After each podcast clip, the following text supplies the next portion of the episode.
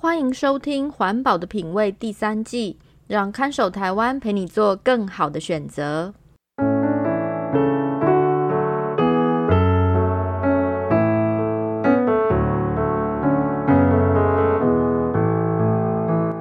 各位听众朋友，大家好，欢迎收听《环保的品味》，我是看守台湾的允嘉。环保的品味这个节目会介绍各种生活用品的材质与特性，提供相对环保的消费选择建议，帮助大家打造健康、无毒、低冲击的生活。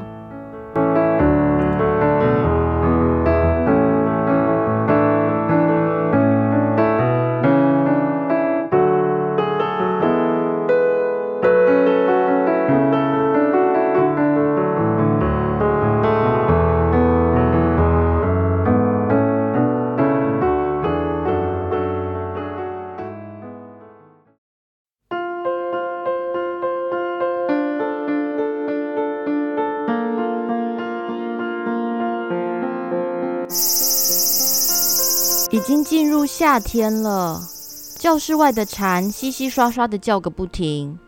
教授在讲台上滔滔不绝地解释着什么产品周期、什么碳足迹之类的概念。我跟旁边的同学都忍不住昏昏欲睡，转头看到坐窗户那排的小美在发呆，她后面的男生也在做自己的事，让我不禁开始怀疑人生。教授好像发现我们对理论和数字没什么兴趣，拿粉笔的手也就放下了。他转过身来对全班说：“各位同学，醒醒啊！上课很无聊哦，看大家都去梦周公了。不然我们来玩一个线上游戏，看各位精神会不会好一点？”有些人好奇地抬头，教授在投影片上秀出一个 QR code。要大家拿出自己的手机来扫描连接，据说只要进入连接，就可以现场开始玩游戏。同学们虽然有点不知所措，但还算是给面子的，纷纷拿出手机来扫一扫。瞬间，我们就进入了一个像是做心理测验的界面。第一个问题问我们：你多久吃一次鱼肉蛋奶制品呢？嗯、呃，我在心里回想了一下昨天的晚餐、前天的午餐、大前天的晚餐，好像天天都有肉吃吧。这时也听到其他同学稀稀疏疏的私下讨论，就每天吃两个蛋啊。嗯，我比较少吃鱼，鸡肉倒是每天都会吃。你不是在增肌减脂吗？那一定每天吃一堆肉啊。第二个问题又问了。你住在什么样的房屋里呢？选项有独栋单层房屋、多层公寓、透天别墅、高级社区大楼等等。我家住在总共四层楼的旧公寓，应该是属于多层公寓吧？这题有点争议哦，听到很多同学在讨论。哎，你家那个算是别墅吧？你们有自己的庭院呢？不是啦，一一楼是我姑姑在住的，二楼是我阿公家。我觉得应该算公寓吧。哎，高级的社区大楼是什么意思啊？高级的社区大楼就像是地堡啊，你旁边的那个他们就住的算是地堡啦。第三个问题，你每周开车或骑摩托车多少公里？嗯，我都是搭公车到学校。所以这题应该可以归零吧，但是班上的男生就吵起来了。哎、欸，你来学校还要过桥耶，一定超过十公里吧？你一天来回一趟就二十公里啦。哎、欸，这个老师有争议啦。我如果送我女朋友回家骑五十公里，也要算我的哦。大家就这样一阵吵吵闹闹。不知道回答了十五还是二十个问题，系统终于开始计算我们的测验结果。住在旧公寓，每天可以吃到一到两次肉，每天搭公车上学的我，大概需要二点一个地球才能让全世界的人过跟我一样的物质生活。小茹比我更惨，她已经每天开家里的车通勤，而且爱吃牛肉。算出来大概要二点八个地球才够他这种人消耗。还有阿杰，他自己一个人住在爸爸送他的高级公寓，还每个礼拜都会买新的衣服配件，是大家公认最会投胎的人，竟然需要三点二个地球才能维持他的生活。教授一一解释了每位同学的生活模式和测验结果之间的关联，告诉我们说：“这就是我一直在讲的生态足迹。我们生活里消耗的每种资源，都可以去估算需要多少地球面积才能供应这样的生活。那种超过两个、三个地球的同学啊，你们可以好好想一下，这样的生活其实会快速耗光地球的资源哦。”那么，未来世代还有其他物种该怎么办呢？啊，原来是个玩玩会有罪恶感的游戏。那你们觉得我应该推荐其他人来玩吗？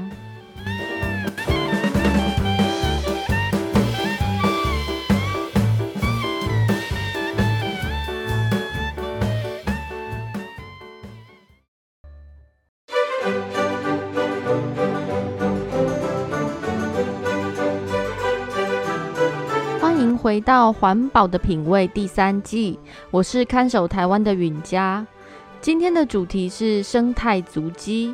如果您从来没有听过生态足迹这个名词，今天是个很好的机会来学习这种测量工具。它可以让我们知道自己是否消耗了过多资源，也可以提醒我们该从哪个面向减少消费。如果简单的解释生态足迹，它的意思就是把一个人生活中食衣住行等各种需求所消耗的物质和能源，转换成能够供养这种生活所需的土地面积，用土地面积来比较一个人或一群人不同的生活模式是否能够永续。我们先来看一个简单的数字，根据前中华经济研究院研究员李永展老师的研究分析。一九九七年时，台湾人的平均生态足迹大约是四点六公顷，而当时的全球平均值是二点三公顷。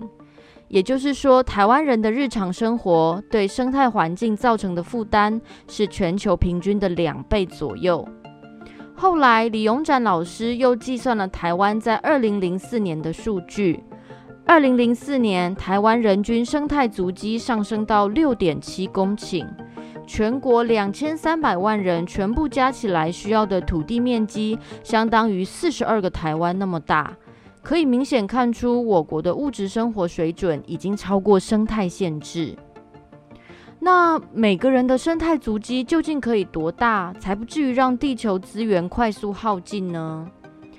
根据全球足迹网络提供的建议，以二零一九年全世界具有生产力的土地面积估算，每个人的生态足迹控制在一点六公顷以下，是还有可能维持永续的消费模式。台湾人在十五年前的人均生态足迹就已经达到六点七公顷，早就远远超过人家建议的一点六公顷。所以，我们必须了解，以地球生态能供应的服务来看，台湾现代大众的生活模式已经非常富裕和奢侈哦。我们在追求提高生活品质的时候，应该要追求心灵层面的提升，例如改善自己和他人的关系，或是学着怎么样更喜欢自己，而不要再妄想更高级的物质供应，那就真的会加速生态崩溃哦。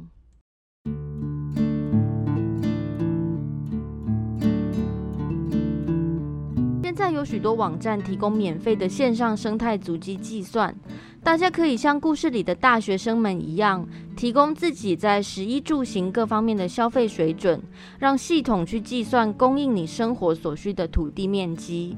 我们在这集节目资讯栏里提供的生态足迹计算器特别详细，动画也制作得清楚易懂。大家可以从资讯栏的连接去做测验，看看自己究竟是在饮食方面、住宅方面、穿着方面，还是在使用交通工具时消耗了比较多能源。对于改变个人生活模式，可以获得更精准的建议。就像李永展老师说的，计算生态足迹的意义，不是要责备你，你看你是个多差劲的人，而是希望具体告诉你要怎么做，才能活在地球可以接受的范围。所以不要害怕和排斥，一起来计算个人的生态足迹吧。李永展老师从十数年前就不断在各种场合解释生态足迹的概念，将这种国际间常用的跨部门衡量工具引入台湾，提供一个比较具体的数据来推估不同生活模式究竟可以持续多久。不过，李永展老师本人已在二零二二年四月十九日因病逝世。李老师是建筑和都市计划方面的专家，他一生都对环境和社会投注许多关怀。曾经在大学里担任教授，也曾经积极参与看守台湾的出版工作。我们对于李永展老师过世的消息感到相当舍不得，但愿老师致力推广的生态足迹计算能被更多人采用，或许是一个纪念他的好方式。